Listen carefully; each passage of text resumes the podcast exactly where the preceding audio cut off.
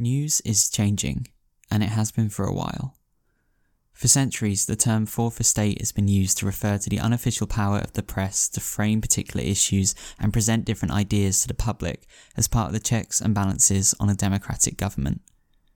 More recently, with the advent of a 24 hour news cycle, growth of social media, as well as the rise of alternative media outlets online, the nature of this influence has been called into question. Sometimes very forcefully. Left media once again use tragedy to sow anger and division. And they did everything in their power to try to play it up and push people apart. That's what's happening. They're pushing people apart. We have forcefully condemned hatred, bigotry, racism, and prejudice in all of its ugly forms. But the media doesn't want you to hear your. It's not my story, it's your story. And that's why 33% of the people in this country believe the fake news is, in fact, and I hate to say this, in fact, the enemy of the people.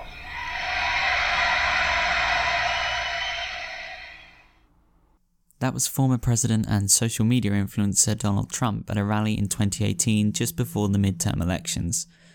Much was made of his declaration that the media was the enemy of the people, and the main thrust of President Trump's argument has always been that the media is telling a certain story, it's just not yours. This is something I found really interesting throughout the Trump presidency, and is a debate which has been creeping into British and European politics for many years as well. The belief that the media is in some way not telling the full story or is promoting fake news is one that has been gaining influence for some time and has really damaged the idea of a fourth estate. Now, I don't know if you've been following the news, but I've been keeping my ears open, and it seems like everyone, everywhere, is super mad about everything all the time. For those of you who don't know me, and those of you who do, my name is Joshua Jameson. I'm an amateur journalist and writer, and in this podcast, I'm going to explore the rapidly changing role of the media in the modern age. Over the course of this series, I'm going to consider the extent to which the media is still able to fulfill its role as part of the Fourth Estate in combating disinformation, exposing corruption, and upholding democratic institutions. Each episode, I'll look at one of these areas in relation to some of the headlines from the previous week, reflecting on how events have been reported and how people have reacted to this reporting. There's a lot to cover.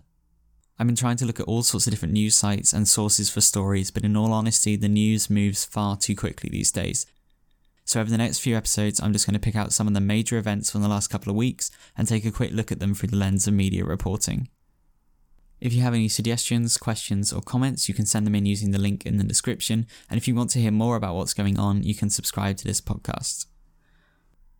For now, I'm sure I've got plenty of reading to catch up on, so I will speak to you next week.